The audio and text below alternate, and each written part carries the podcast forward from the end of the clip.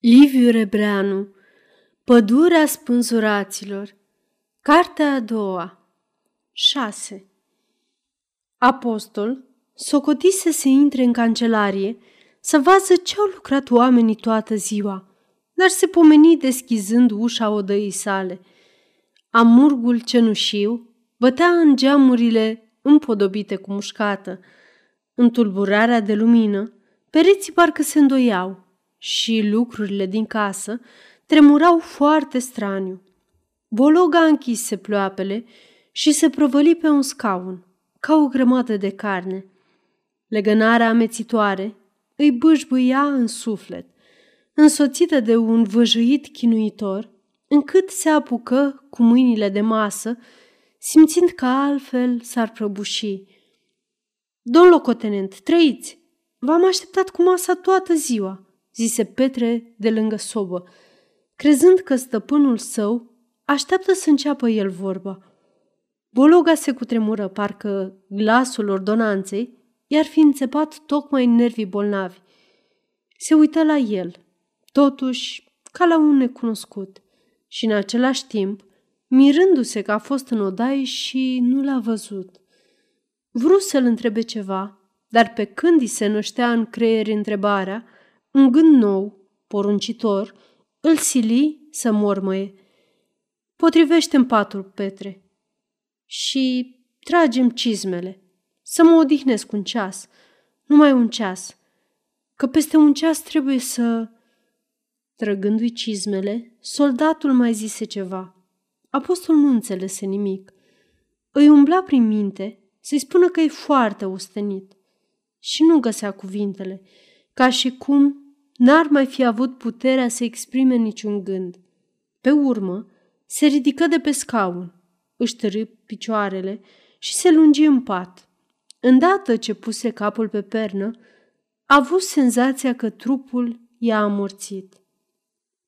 În schimb, creierii porniră într-o goană sălbatică. Mii de frânturi de gânduri scânteiau în aceeași secundă, se ciocneau, se amestecau, se înlănțuiau și printre ele, ca un bondar roșu, băzâia de aici colo când mai tare, când în șoaptă și mereu sub forme noi, obsesia că în noaptea aceasta trebuie să se sfârșească negreșit. Îi era somn, râvnea să doarmă, dar cu cât încerca să-și mulcomească zvârcolirile sufletului, cu atât gândurile izvorau mai furtunoase. Apoi, obosit de sforțări, le lăsă în voia lor. Și atunci se păru că toate alergă într-o întrecere vertiginoasă, spre o țintă luminoasă, strălucitoare, ca spre un liman de odihnă adevărată. Își dădu seama că, în goana aceasta, năpraznică, timpul rămâne în urmă, destrămându-se ca o pânză incoloră și simțea, foarte deslușit, o nemărcinită mulțumire. Ca și când, încetul cu încetul, întreaga lui ființă s-ar fi topit într-o imensă revelație. În sfârșit, brusc, fără nicio trecere, apăru iarăși gândul roșu că în noaptea aceasta trebuie să plece. Și iarăși, zigzăguind, în vălmășagul altor mii de crâmpeie nălămurite – Acum însă toate parcă erau strânse în cleștele fierbinte al unei păreri de rău usturătoare. Simțea că încă n-a adormit. I se părea că vremea s-a oprit în loc, ca un ceasornic stricat și de aceea nu poate dormi și nici nu va mai dormi niciodată. Pe urmă, auzi glasul Ilonei, aproape de pat într-o amestecătură de românește cu ungurește. Bolnav, nu crezi? Du-te la doctor. Stau eu lângă el, n-ai grijă. Răspunsul ordonanței nu-l pricepu, dar în curând auzi scârțăitul ușii și un foș nedomol. Atunci se gândi, te pomenești că sunt bolnav și... Gândul îi se curmă, neisprăvit, și pe frunte simți o mână ușoară, puțin rece și aspră. Sub atingerea aceasta, clocotul minții se molcomi repede, ca sub puterea unui farmec, și somnul coborâ ca o alinare dulce. Când se trezi, auzi un glas străin lângă dânsul. Simțământul de grea osteneală îi zăcea și acum în oase, încât nici nu ridică ploapele, căznindu-se doar să recunoască glasul care îi murmăia în urechi. E doctorul Meyer, se gândi apoi dumerit. Va să zică, sunt bolnav. Doctorul Meyer se apleca asupra bolnavului, îl bătu prietenește pe obraz și întrebă cu o imputare blândă. Ei, ce-i amice? Ce-ai pățit? Așa te vindești dumneata. Asta ți-e vioiciunea când ți-am spus să te cau și să... Câte ceasuri sunt, doctore? Șopti Bologa cu o presimțire tristă. E dimineață, prietene. Ce-ți pasă? Stai liniștit. Nu-i nimic grav. Nimic. Epuizare și surescitare nervoasă. Atât. Dar azi trebuie liniște multă. Multă liniște. Ploapele lui apostol se împreunară, ca și când s-ar fi umplut de plumb. În suflet simție o zdruncinare, urmată de o dorință vagă de nimicire. Peste un răstimp, murmură de-abia mișcând buzele. Doctore, vreau să mor. Ce? Ce? Strigă Meier cu vioiciune neobișnuită. Să mori? Zi mai bine că ai vrea un concediu, precum ți se cuvine. Apoi, făcându-și de lucru la masă, adăugă mai încet, cu tonul natural și ca pentru sine. Ce ticăloșie! Să trimiți pe front oameni bolnavi. Uneori parcă într-adevăr îți vine să o iei razna și să dai dracului toate. În inima lui Bologa, desperarea rodea ca pe cinginea. Prețul vieții e viitorul și viitorul lui îi se părea zăvorât ca o poartă de fier, în care și-a zdrobit pumnii bătând zadarnic.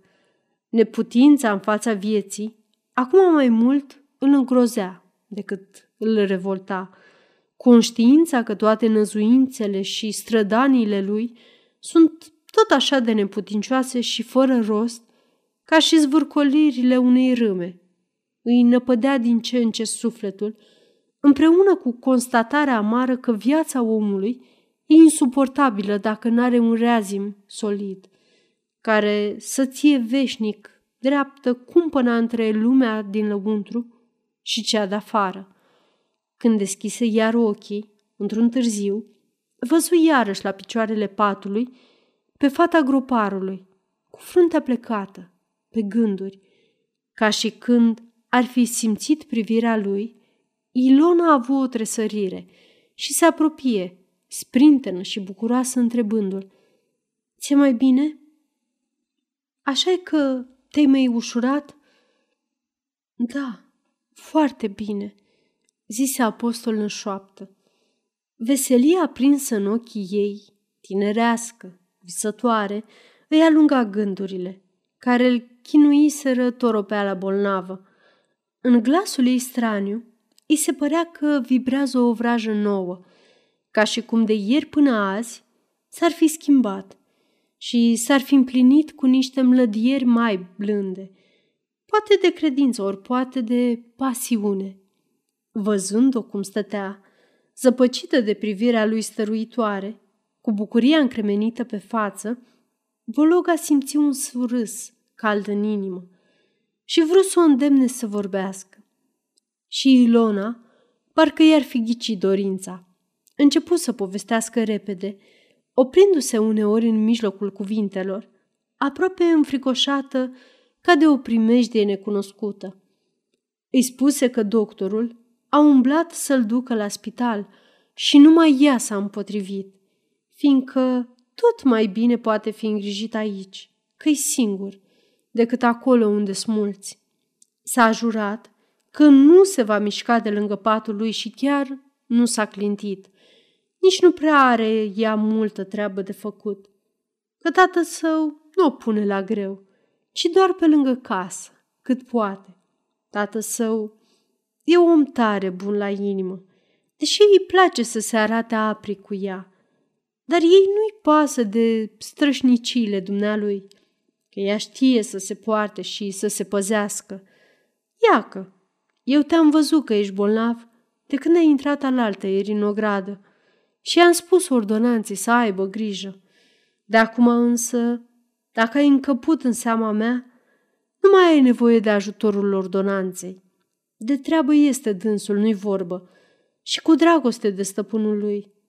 Dar bărbații nu se pricep la bolnavi, oricât și-ar da silința. De azi încolo, deci, să știi că eu sunt mai mare și că trebuie să faci tot ce-ți zic până când ți spune eu că ești sănătos, altfel... Aici se opri brusc. Aceasta este o înregistrare Cărțiaudio.eu. Pentru mai multe informații sau dacă dorești să te oferi voluntar, vizitează www.cărțiaudio.eu. Toate înregistrările Cărțiaudio.eu sunt din domeniu public. Luă o sticluță cu medicamente și o linguriță, veni lângă pat și îi zise Acum trebuie să bei din zeama asta, că e dulce. Am gustat-o și eu. Lasă, Ilona, mai vorbește răspunse apostolul rugător. Fata se făcu roșie ca mușcata din fereastră și o clipă șovăi. Apoi, numai decât, zise iarăși, cu o supărare drăgălașă, Dacă nu iei doctoria, să știi că nu-ți mai povestesc niciodată, na! Bologa închise ochii câteva secunde, ca și când ar fi vrut să-și închidă în suflet drăgălășenia ei – Ilona umplu lingurița și o duse la gură. Degetele îi tremurau ușor și apostol își puse mâna pe mâna ei. Obrajii fetei se îmbujorară din nou și ca să-și ascunde emoția îngână. Vai, ce caldă ți-e mâna! Apostol nu simți gustul doctoriei. Împreună iar ploapele, cuprins de o fericire în care îi se necau toate gândurile. Auzi pe Ilona cum așează sticluța pe masă, cum șterge lingurița, cum pășește în vârful picioarelor și se lasă pe scaunul ei de la picioarele patului. Pe urmă, simțim mângâierea privirilor ei pe obrajii lui, pe frunte, pe buze și nu cuteza să clipească, de frică să nu-și risipească bucuria inimii. De aici încolo, apostol Bolog a pierdut socoteala vremii. Doctorul Meyer venea de câte două ori pe zi. Îi spunea că n-are nimic, dar să stea în pat, până ce va aduce el o doctorie miraculoasă care imediat îl va vindeca aievea. Apoi, într-o dimineață, doctorul sosi mai voios și strigă din prag. Ai, de jos din pat! Cred că poi mâine am să-ți aduc ce ți-am promis. Până atunci însă, n-ai voie să ieși din casă, ia seama, nici dincolo la cancelarie. Deloc. Răbdare. Cum ai răbda zece zile, vei mai răbda două. Și fiindcă atunci știi, mi-ai șoptit o prostie, află acum de la mine, tinere prietene, că viața nu e niciodată o povară și că moartea e povara cea mai grea. Așa, ține minte ce-ți spune un doctor ursus și amărât. Moartea cea mai eroică nu prețuiește în realitate cât viața cea mai ticăloasă. A treia zi, ca niciodată, doctorul Meyer veni la amiazi, triumfător, fluturând o hârtie în mână. Uite leacul minune, prietene!" zise dânsul, cu o exuberanță atât de nepotrivită cu firea lui, încât părea silită. O lună de concediu de convalescență. asta e sănătatea ta. Crezi că a mers ușor? Ehe, dar nici eu nu m-am lăsat până ce n-a capitulat excelența. În sfârșit, poftim. Mi se pare că la patru pleacă un tren. Va să zic că ai vreme să-ți faci bagajele și să o ștergi. Ce? Nici nu te bucuri?